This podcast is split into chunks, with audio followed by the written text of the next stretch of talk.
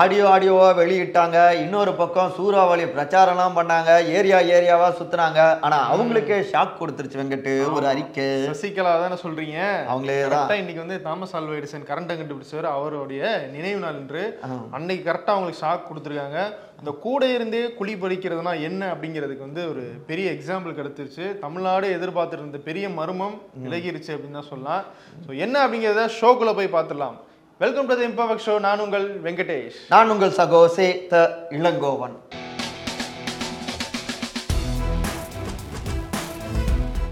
பெரிய எதிர்பார்ப்புக்கிடையே இன்னைக்கு வந்து சட்டமன்றம் கூடிருச்சு. குறிப்பா அதிமுகவில் அந்த எதிர்க்கட்சி துணைத் தலைவர் சீட்டை வந்து ஓபிஎஸ்க்கு கொடுக்க கூடாதுன்னு சொல்லிட்டு எடப்பாடி பழனிசாமி தரப்பு வந்து கடிதம் எழுதியிருந்தாங்க. ஆனா இன்னைக்கு சபாநாயகர் அந்த சீட்ல எந்த வித மாற்றமும் கிடையாது அப்படின்னு சொல்லவும் பயங்கரமா வந்து கொந்தளிச்சிட்டாங்க. எடப்பாடி தரப்பு. எங்க போனாலும் எங்களுக்கு சீட்டு தாங்க பஞ்சாயத்துங்கிறது தான் அதிமுகவுடைய ஸ்டேட்டஸ் போல. ஏரியாக்குள்ளாரையும் சொந்த கட்சிக்குள்ளாரையும் இதே பஞ்சாயத்து. ஏன் நாற்காலி எனக்கு கொடுன்னு அங்க போய் எங்களுக்கு கொடுன்னு கேட்டிருக்காங்க. ஆர்பி உதயகுமார் அவர் தான் எங்களுடைய எம்எல்ஏக்களால் தேர்வு செய்யப்பட்டவர் பெரும்பான்மை இருக்கு. ஸோ அவர் தான் துணைத் தலைவர் எதிர்க்கட்சி துணைத் தலைவர். அந்த சீட்டு கொடுங்க சபாநாயகர் அவர்களே அப்படின்னு கேட்டிருக்காரு. அவங்க எதுவும் சொல்லாதனால இது ஒரு பெரிய அமளியாக கடைசியா உங்களை நான் வெளியேற்றம் செய்கிறேன் அப்படின்னு சபாநாயகரும் அறிவிச்சிடுறாரு சபாநாயகர் அதுக்கு முன்னாடி சில விஷயங்கள் சொல்றாரு இது வந்து கேள்வி நேரம். உங்களுக்கு தனியா அதை பத்தி நான் விளக்கம் சொல்றதுக்கு ஒரு நேரம் தரேன். மக்கள் பிரச்சனைக்கு முதல்ல வந்து முக்கியத்துவம் கொடுங்க. உங்க கட்சி பிரச்சனைலாம் அப்புறம் பாத்துக்கங்க. அப்படின்னு சொல்லியும் அவங்க தொடர்ந்து அமளியில ஈடுபட்டாங்க. ஆர்பி உதயகுமார் மக்கள் இல்லையான்னு அவர் நினைச்சிருப்பாரு. நானும் மக்கள் தானே அப்புறம் தானே எம்எல்ஏன்றாரா? அதேதான். என்ன லாஜிக்னு தெரியல. அதை விட என்ன சொல்றாருன்னா சபாநாயகர் கொஞ்சம் கொந்தளிச்சு என்ன ஆயிட்டாப்ல இன்னைக்கு இந்திய எதிர்ப்பு தீர்மானம் ஒண்ணு வருது. அதை தெரிஞ்சுக்கிட்டு நீங்க வந்து ஒன்றிய அரசுக்கு ஆதரவா செயல்படுறீங்க. அதுக்காக தானே நீங்க வெளிநடக்க பாக்குறீங்க. அதுக்காக தானே இந்த வந்து திட்டமிட்ட இந்த கழகத்தை உண்டாக்கிட்டு இருக்கீங்க.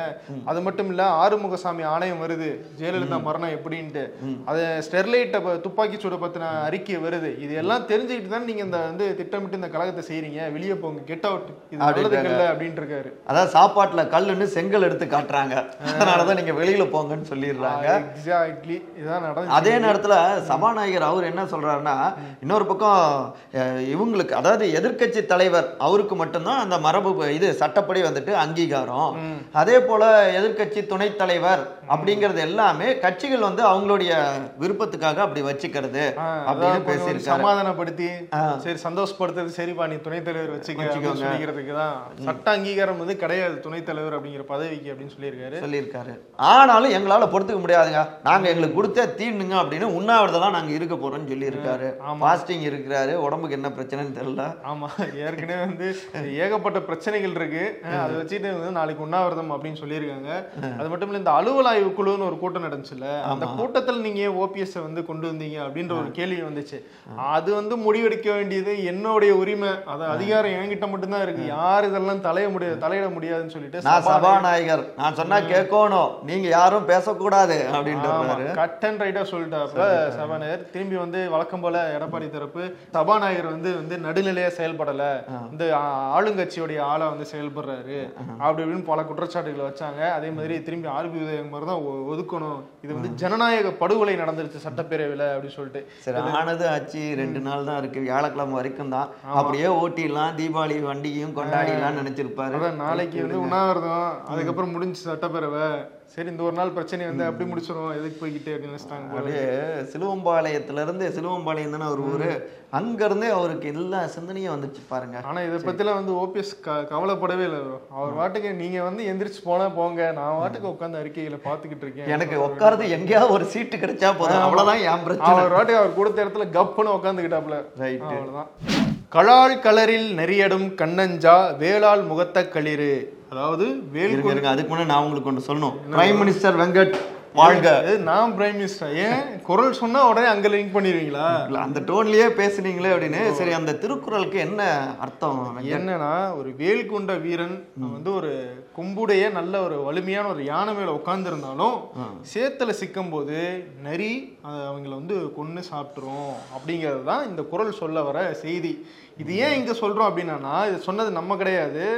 ஆறுமுகசாமி ஜெய ஜெயலலிதாவுடைய அந்த மரணம் தொடர்பான அந்த அறிக்கையில இந்த குரலை வந்து சுட்டி காட்டியிருக்காரு நரிகளால் வேட்டையாடப்பட்டிருக்கிறார். அதாவது ஒரு பெரிய அதிகார மையம் யானை அது மேல உட்கார்ந்துருக்காங்க. ஒரு பெரிய ராஜா அதாவது பெரிய அரியணை.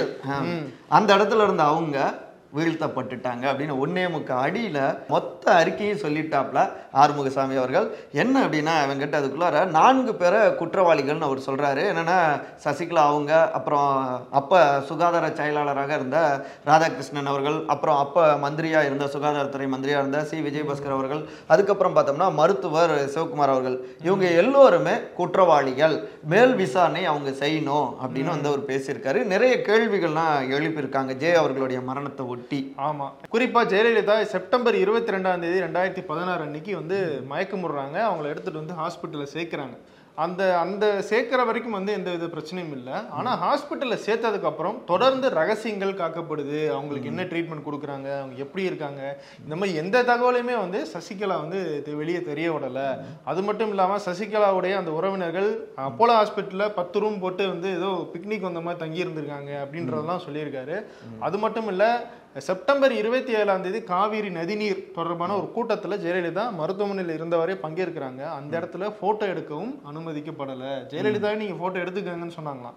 ஆனா இந்த ஐஏஎஸ் அதிகாரிகளும் சசிகலா தரப்பும் அந்த போட்டோ எடுக்க கூடாதுன்னு சொல்லி தடுத்ததா வந்து அவர் குறிப்பிட்டிருக்காரு bro. அதே நேரத்தில் இன்னொன்றும் ஜே அவர்களுக்கும் சசிகலா அவங்களுக்கும் இடையிலான உறவு அதாவது பின்னாடி அவங்க போயஸ் கார்டனுக்கு மறுபடியும் வந்த பிறகும் கூட ரெண்டு பேருக்கும் சுமூகமான உறவு இல்லை அப்படின்னு ஒரு முக்கிய பாயிண்ட் வந்து அங்கே பதிவு செய்யப்பட்டிருக்கு. சாட்சிகள் சொன்னதோட அடிப்படையில்.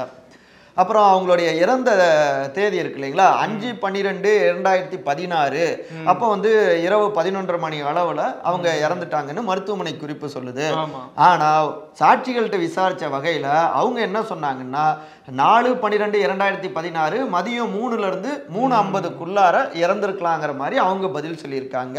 அப்ப ஏன் தாமதமா அந்த மரணத்தை அறிவிக்கணும் அது மட்டும் இல்ல ப்ரோ அந்த அதே நாள்ல அதே நேரத்துல அதாவது நாலாம் தேதி மூணு டு மூன்றரை மணி அந்த திதியில ஜெயலலிதாவுடைய அண்ணன் மகன் தீபக் வந்து அவரும் வந்து அந்த திதி கொடுத்திருக்காரு அந்த நினைவு நாள்ல அப்படின்னு சொல்லிட்டு அதற்கான ஆதாரங்களையுமே வந்து ஆறுமுகசாமி அதை வந்து தாக்கல் பண்ணியிருக்காரு. ஆனா பாருங்க போன ஆட்சி காலத்துல வேகம் எடுக்கல.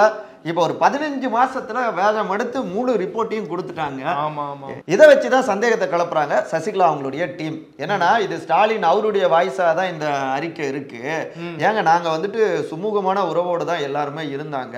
மத்தபடி அவங்க ஒரு மிகப்பெரிய ஆளுமை ஜெயலலிதா அப்படிங்கிறவங்க அவங்க வந்து ஒரு சிகிச்சை எடுத்த மாதிரிலாம் எப்படிங்க வந்துட்டு ஒன்று காட்ட முடியும்? அவங்க அவங்களுக்கான அந்த இமேஜின்னு ஒன்று இருக்கு. அவரை பார்த்துக்கிறதுக்காக தான் இவ்வளோ பேர் இருந்தாங்க. வேற எந்த உள்நோக்கமும் இல்லை. இறந்த பிறகு நிறைய விஷயங்களை இப்படி உள்நோக்கம் கற்பிக்கலாமா?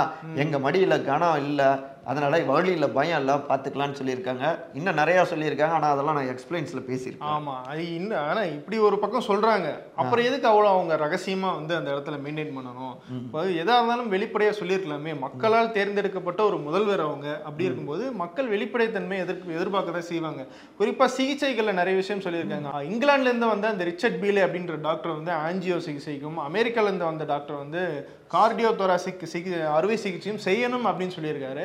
ஆனால் அப்போலோவில் இருக்கிற அந்த பாபு ஆப்ரஹாம் அப்படிங்கிற டாக்டர் வந்து அதிகாரத்துக்கு துணையாக அதிகாரத்தில் இருந்தவங்களுக்கு உதவுறதுக்காக அப்படிலாம் அவங்க சொல்லலை அப்படின்னு சொல்லிட்டு இந்த சிகிச்சைகள்லாம் தள்ளி போட்டிருக்காரு அப்படின்ற ஒரு குற்றச்சாட்டையும் ஆறுமுகசாமி ஆணையம் வச்சிருக்கு. இப்போ என்னன்னா ஓபிஎஸ் அவருக்கும் சிக்கல் தான் நினைக்கிறேன். ஆல்ரெடி கட்சிக்குள்ள வந்து வந்து பெரிய பஞ்சாயத்து போயிட்டு இருக்கு தனக்கு ஆதரவு இல்லாத ஒரு நிலைமை இருக்கு. இப்போ இவர் சசிகலாவை ஆதரிக்கிறாரு. அந்த நேரத்தில் இப்படி ஒரு அறிக்கை வந்திருக்கு என்ன பண்ணுவாருன்னா வடிவேல் மாதிரி அப்படியே ஒரு இடத்துல அப்படி ஓடி போயிட்டு நான் திரும்பிட்டானே அப்படின்னு சொல்லிட்டு இந்த பக்கமே வந்துட்டு நாமெல்லாம் யாரும் சகோதரர்கள்? இணை ஒருங்கிணைப்பாளர் ஒருங்கிணைப்பாளர் இப்படித்தானே அப்படின்னு சொன்னாலும் ஆச்சரியப்படுவதற்கு இல்லை. இல்லை. வெங்கட் இன்னைக்கு ஒரு அறிக்கை மட்டும் வந்து பரபரப்பை கூட்ட கிடையாது. இன்னொரு அறிக்கையும் இருக்கு. நம்ம எல்லோரையுமே வந்துட்டு அப்படியே பார்த்தோன்னே எல்லாருமே கலங்கி போனாங்களே என்னப்பா இப்படி ஆச்சு? அப்படின்னு. தூத்துக்குடி துப்பாக்கி சூடு. இதை ஒட்டியும் உயர்திரு நீதிபதி அருணா ஜெகதீசன் அவர்கள் அந்த அந்த ஆணையம் வந்துட்டு விசாரிச்சுட்டு இருந்தாங்க. அவங்களும் அந்த அறிக்கை வந்துட்டு அவங்களுடைய அறிக்கை இன்னைக்கு தாக்கல் செய்யப்பட்டது. அதில் தான் தூத்துக்குடி துப்பாக்கிச்சூடு நடத்தியதில் பதினேழு காவல்துறையினர் அவங்க மீது நடவடிக்கை வேணும்னு கேட்டிருக்காங்க. வேட்டக்காரங்க மாதிரி போலீஸ்காரங்க வந்து நடந்திருக்காங்கன்னு கடுமையாக அதில் பதிவாயிருக்குங்க. பதிமூணு பேர் வந்து ஒரு குருவியை கூட நம்ம அப்படி சுட மாட்டோம்னு நினைக்கிறேன். அப்படி வந்து மனசாட்சி இல்லாம சுட்டு கொண்டாங்க இதுல அவங்க சொல்லியிருக்கிற சில முக்கியமான பாயிண்ட்ஸ் இருக்கு ப்ரோ இது எதுவுமே வந்து உள்ள சமூக விரோதிகள் புகுந்துட்டாங்க. அவங்கள கலைக்கிறதுக்காக சுட்டோம். தற்பா தற்காப்புக்காக சுட்டோம். அப்படிலாம் சொன்னாங்க. ஆனா அவங்க சுட்ட ஆங்கிள் குண்டு பாஞ்ச ஆங்கிள் இந்த விஷயத்தெல்லாம் தடய அறிவியல் மூலமா வந்து சோதனை பண்ணதுல எந்த இதுவுமே வந்து தற்காப்புக்காக சுட்ட மாதிரி தெரியல. அந்த சுச்சுவேஷன்ஸ் எல்லாமே குறி வச்சு அவங்கள வந்து தாக்கினமா தான் இருக்கு அப்படின்றத சொல்லியிருக்காங்க. ஏங்க ஒரு சொந்த நாட்டு மக்களை சொந்த நாட்டு மக்கள் மீது நீங்கள் வந்துட்டு இவ்வளோ மோசமாக சுடுறது தான் உங்களுடைய சட்டத்தை பா பாதுகாக்கக்கூடிய க இதா? இல்லை கேட்குறோம் வந்து நீங்கள் இப்போ வந்து சட்டத்தை மீறி இருக்கீங்க. சரி இதெல்லாம் பார்த்துட்டு இருக்க அமைச்சர் யார்? அவர் தானே இதெல்லாம் கேட்டிருக்கணும். அது அந்த அமைச்சர் வந்து இப்ப எதிர்க்கட்சி தலைவரா இருந்தாரு. இப்ப வந்து சட்டம் ஒழுங்கு பிரச்சனையை பத்திலாம் அவர் பயங்கரமா பேசுவாரு. ஆனா அவர் காலத்துல சட்டம் ஒழுங்கு பிரச்சனை இப்படி பதிமூணு பேரை சுட்டீங்களே அப்படின்னு கேட்டா அதான் அவரே தெரியாது. சொல்லியிருக்காருல்ல. நானே டிவியை பார்த்து தான் தெரிஞ்சுக்கிட்டேன் அப்படின்னு. அப்புறம் என்னத்துக்கு நீங்க இப்போ முதலமைச்சரா இருக்கீங்க? உங்களுக்கே தெரியாம ஒன்னையும் கண்டுக்கிறது இல்ல தான் நாற்காலியை காப்பாத்திக்கிட்டா போதும் அப்படின்னு நடந்திருந்திருக்காங்க. கடைசியா பார்த்தீங்கன்னா சொந்த நாட்டு மக்கள் மேலேயே துப்பாக்கி சூடு நடந்திருக்கு. இதுதான் எதிர்க்கட்சிகள் எல்லாமே அப்போ விமர்சிச்சாங்க. இப்போ ஆளுங்கட்சியா மாறி இருப்பாங்க. கட்சிக்காரங்களோட இதே விட்டுருங்க. காமன் மேன் சராசரி மனிதர்களுமே இந்த கேள்வி எழுப்புனாங்க. ஏன்னா செத்தவங்க எல்லாருமே சாதாரணமான நம்மளுடைய அதாவது நம்ம பக்கமே பக்கத்துல வந்து நடந்து போயிட்டு இருக்கிற நம்மளோட பழகிய மக்கள் தானே. இன்னும் சில பேர் அந்த போராட்டத்துக்கே போகல. ஒரு அம்மாலாம் வந்து தங்களுடைய குழந்தைக்கு வந்து சாப்பாடு எடுத்துட்டு போனவங்க வந்து சுட்டிருக்காங்க. அது சம்பந்தமே இல்லாம அவங்க ஏன் சாகணும் அப்படின்னு ஒரு விஷயம் இருக்கு. அதுக்காவது ஒரு வருத்தம் எதுவும் ஒண்ணுமே இல்லை. அப்படியே இருந்துட்டு இப்போ வந்து சட்டம் ஒழுங்கு கெட்டு போச்சு. நாங்க வெளிநடப்பு செய்றோம் எங்களுக்கு ஏன் சீட்டை கொடுக்கல ஆர்பி உதயகுமாருக்கு சீட்டுங்க அவங்க தெளிவெல்லாம் வந்து சீட்டு மேலேயே தான் இருக்கு. ஸோ இப்போ என்னன்னா அந்த ஸ்டெர்லைட்ல வந்து படுகொலை செய்யப்பட்ட அந்த பதிமூணு பேருடைய குடும்பத்துக்கும் ஐம்பது லட்சம் இழப்பீடு வந்து கொடுக்கணும்னு சொல்லிட்டு ஆணையம் வந்து பரிந்துரை பண்ணியிருக்கு. தமிழக அரசு அதை எடுத்து பண்றாங்களா அப்படிங்கிறத பார்க்கணும் திணிக்காதே திணிக்காதே இந்தியை திணிக்காதே அப்படின்னு ஆயிரத்தி தொள்ளாயிரத்தி முப்பத்தி எட்டுல இருந்து ஒரு நீண்ட நெடிய வரலாறு இருக்கு. இருபதுலயே தொடங்கிருச்சு. அது இன்னொரு வடிவில இந்த இரண்டாயிரத்தி இருபத்தி ரெண்டில் சட்டமன்றத்துக்குள்ளாரையும் வெங்கட். இந்தி திணிப்பு எதிர்ப்பு அப்படிங்கிறது தனி தீர்மானமாகவே கொண்டு வந்திருக்காரு முதலமைச்சர் மு க ஸ்டாலின் இன்றைக்கு. ஆமா என்னன்னா ப்ரோ இந்த நாடாளுமன்றத்துல அலுவல் ஆய்வு மொழி கூட்டம் அப்படின்னு ஒரு குழு இருக்கு. அந்த குழு வந்து ஒரு அறிக்கையை வந்து குடியரசுத் தலைவர் தாக்கல் பண்றாங்க. அதுல இந்தி பேசுற மாநிலங்கள் இருக்கிற அந்த மத்திய அரசு பல்கலைக்கழகங்கள் கல்வி நிறுவனங்கள் இருக்கு இல்லையா? அங்க வந்து ஹிந்திய கட்டாய பாடமாக ஹிந்தியை வந்து பயிற்று மொழியாக வந்து நீங்க கொண்டு வரணும் அப்படின்ற அறிக்கை. அதே மாதிரி மாநிலங்கள் ஏபிசியா பிரிச்சு நம்மலாம் வந்து மூணு மூணாவது இடத்துல இருக்கோம் ஸோ ஒவ்வொரு மாநிலங்களையும் கொஞ்சம் கொஞ்சமா ஹிந்தி எப்படி கொண்டு வரலாம் அப்படின்ற அறிக்கையெல்லாம் தாக்கல் செஞ்சிருக்காங்க. அதை எதிர்த்து தான். ஏன் இப்போ வந்து நீங்க ஹிந்தி பேசுற மாநிலங்கள் இருக்கிற கல்வி நிறுவனங்கள்னா இங்க இருந்து யாரும் போய் படிக்க மாட்டாங்களா என்ன? அதான் அதான். படிப்பாங்கல்ல? அவங்களுக்கு பிரச்சனை வருது இல்லையா? இதெல்லாம் எதிர்த்து தான் இந்தி திணிப்பை எதிர்த்து அந்த தீர்மானத்தை வந்து கொண்டு வராரு. இங்க இருக்கிற எல்லா மொழிகளுக்குமே உரிய உரிமையும் பாதுகாப்பும் தரணும். அதனால் ஒரு மொழிக்கு மட்டும் ஸ்பெஷல் அங்கீகாரம்னு கேட்குறாங்கல்ல அதான் நீங்க வந்து உண்மையாவே மாநில மொழிகள் தாய்மொழி மேல நாங்க எங்களுக்கு அக்கறை இருக்குன்னு சொல்ற மத்திய அரசு நீங்க வந்து அந்த எட்டாம் அட்டவணையில இருக்கிற தமிழ் உட்பட அந்த இருபத்தி ரெண்டு மொழிகள் எல்லாத்தையுமே நீங்க வந்து அலுவல் மொழியா ஆக்க தயாரா? இதுதான் கேள்வி. நியாயமான கேள்வியா தானே இருக்கு. சரி பாஜக எம்எல்ஏக்கள் இங்க இருந்தாங்களே அவங்க என்ன பண்ணாங்க? பாஜக எம்எல்ஏக்கு வந்து நாங்க ஹிந்தி திணிப்பை எதிர்க்கிறோம். ஆனா இந்த தீர்மானத்தையும் நாங்க எதிர்க்கிறோம். அப்படின்னு சொல்லிட்டு வெளியே போயிட்டாங்க. இருக்கு இல்ல. இருக்கு இல்ல. ஆமா. எஸ் ஜே சூர்யாவே பரவாயில்ல போல. அவங்க உருட்டு ஒரு மாதிரி நல்ல ஒரு வித்தியாசமான உருட்டா இருக்கும் அது. டிசைன் டிசைன் அவங்க கிட்ட தான் கத்துக்கணும். திடீர்னு எம்பிபிஎஸ் கொண்டு வருவாங்க ஹிந்தியில அதேதான். என்னமோ இருக்கு. சரி. அதே மாதிரி இன்னைக்கு வந்து நிதியமைச்சர் பிடிஆர் பழனிவேல் தியாகராஜன். நம்ம நிதி அங்க நினைச்சேன். இங்க. அவரும் வந்து சட்டமன்றத்துல கூடுதல் செலவினங்களுக்கான அந்த மானிய கோரிக்கை அதாவது பட்ஜெட்ல எனக்கு இன்னும் எக்ஸ்ட்ரா செலவாகுது அப்படின்னு சொல்லிட்டு ஒரு மூவாயிரத்தி எழுநூத்தி தொண்ணூத்தஞ்சு கோடி ரூபாய்க்கு வந்து ஒரு பட்ஜெட் வந்து கூடுதல் பட்ஜெட் மாதிரி ஆட் பண்ணியிருக்காரு. இந்தந்த செலவினங்கள்லாம் இருக்கு. அன்எக்ஸ்பெக்டடா இவ்வளவு இருக்கு அப்படின்ற மாதிரி. ஸோ அதையும் இன்னைக்கு வந்து சட்டமன்றத்தில் தாக்கல் செஞ்சிருக்காரு ப்ரோ ஆக மொத்தத்துல சர வெடிகள் வெடிச்சிருக்கு இன்னைக்கு. ஆமா. அதே மாதிரி கொஞ்சம் அப்படியே மேல போனோம்னு வைங்களேன் குஜராத்ல வந்து ஒரு விஷயம் நடந்திருக்கு. என்னன்னா சூப்பரா இருக்குமே என்ன நடந்துச்சு? என்னன்னா இப்போ எப்பயுமே வந்து பாஜக பிரதமர் மோடிலாம் என்ன சொல்லிட்டு இருந்தாங்க இலவசங்கள் தான் வந்து டாக்ஸ் பேயர்ஸோட மணியை வந்து வேஸ்ட் பண்ணுது. இலவசம் ஆமாமா அவங்க மானஸ்தர்கள் அப்படிதான் சொல்லியிருப்பாங்க கரெக்ட் தான். அந்த மாதிரிலாம் பேசிட்டு இருந்தாங்க. ஆனா இப்ப குஜராத்ல என்ன நம்ம சொல்லியிருக்காங்க? வருஷத்துக்கு இந்த உஜ்வாலா அப்படின்ற அந்த திட்டம் மூலமா சிலிண்டர் வந்து மானிய விலையில கிடைக்குதுல்ல. அந்த திட்டத்துல இருக்கிறவங்களுக்கு வருஷத்துக்கு ரெண்டு சிலிண்டர் இலவசம் அப்படின்னு சொல்லியிருக்காங்க. இருங்க. என்ன என்ன தேடுறீங்க? இல்ல இங்க ஒரு மானஸ்தர் இருந்தாரு. அவர் அடிக்கடி உரையாற்றுவாரு. அவர் அங்கதான் குஜராத்துக்கு தான் போறாரு? ஆமா. இப்படி பண்ணிட்டீங்களே. அதான் கேட்கணும் அதுவும் எனக்கு குறிப்பா நேரத்தை பாருங்க. அன்னைக்கு வந்து ஹிமாச்சல் பிரதேசத்துக்கான தேர்தலை அறிவிக்கிறாங்க. எப்பயுமே வந்து ஒரே கட்டத்துல வந்து தேர்தல் நடக்குது. வெவ்வேறு மாநிலங்கள்னா ஒரே நாள்ல உட்காந்து தேதி அறிவிப்பாங்க இமாச்சல பிரதேசத்துக்கு தேர்தல் அறிவிச்சிட்டாங்க. குஜராத்துக்கு அறிவிக்கல. என்னடா அதுக்கப்புறம் உட்காந்து பார்த்தா இந்த இலவச சிலிண்டர் அறிக்கை வருது. நாளைக்கு பிரதமர் மோடி போய் அங்க ரெண்டு நாள் பிரச்சாரம் பண்றாரு. அதுக்கப்புறமா வந்து தேர்தல் ஆணையம் வந்து தேதி அறிவிப்பாங்க. முன்னாடியே அறிவிச்சுட்டு எல்லாம் சொல்ல முடியாது இல்ல கேட்டா நாங்க அரசியலே பண்ண மாட்டோம். நாங்க ஆய்வு நாங்க வந்து மக்களுக்காக தான் இருக்கோம். தேர்தல் ஆணையம் சுதந்திரமா இயங்குதுன்னு ஒரு பொய்யை சொல்லிட்டு தெரியுது உச்சநீதிமன்றத்தின் அடுத்த தலைமை நீதிபதியாக நீதிபதி சந்திரசூட் அவர் வந்து நியமிக்கப்பட்டிருக்கார் குடியரசுத் தலைவராக ஸோ என்னன்னா நவம்பர் ஒன்பதாம் தேதி தான் அவர் பதவியேற்க போறாரு. இப்போ இருக்கிற யு லலித் அவருக்கு வந்து ஒன்பதாம் தேதியோட முடியுது. அப்போதுலேருந்து இவர் வந்து புதிய உச்சநீதிமன்ற தலைமை நீதிபதியா வந்து பதவியேற்க இருக்கிறார்.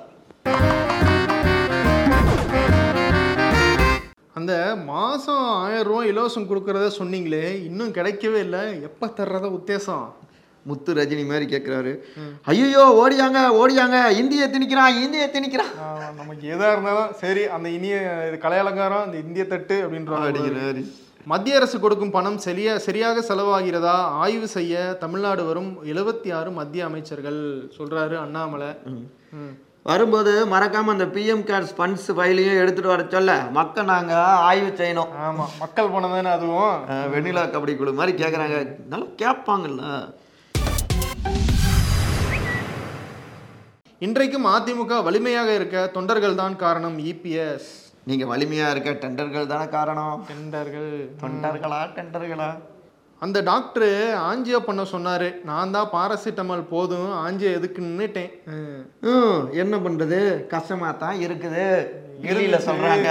இன்னொரு டம்ளர் பாயாசம் கொடுன்னு கேட்கும்போது கஷ்டமா இருந்துச்சுன்ற மாதிரி.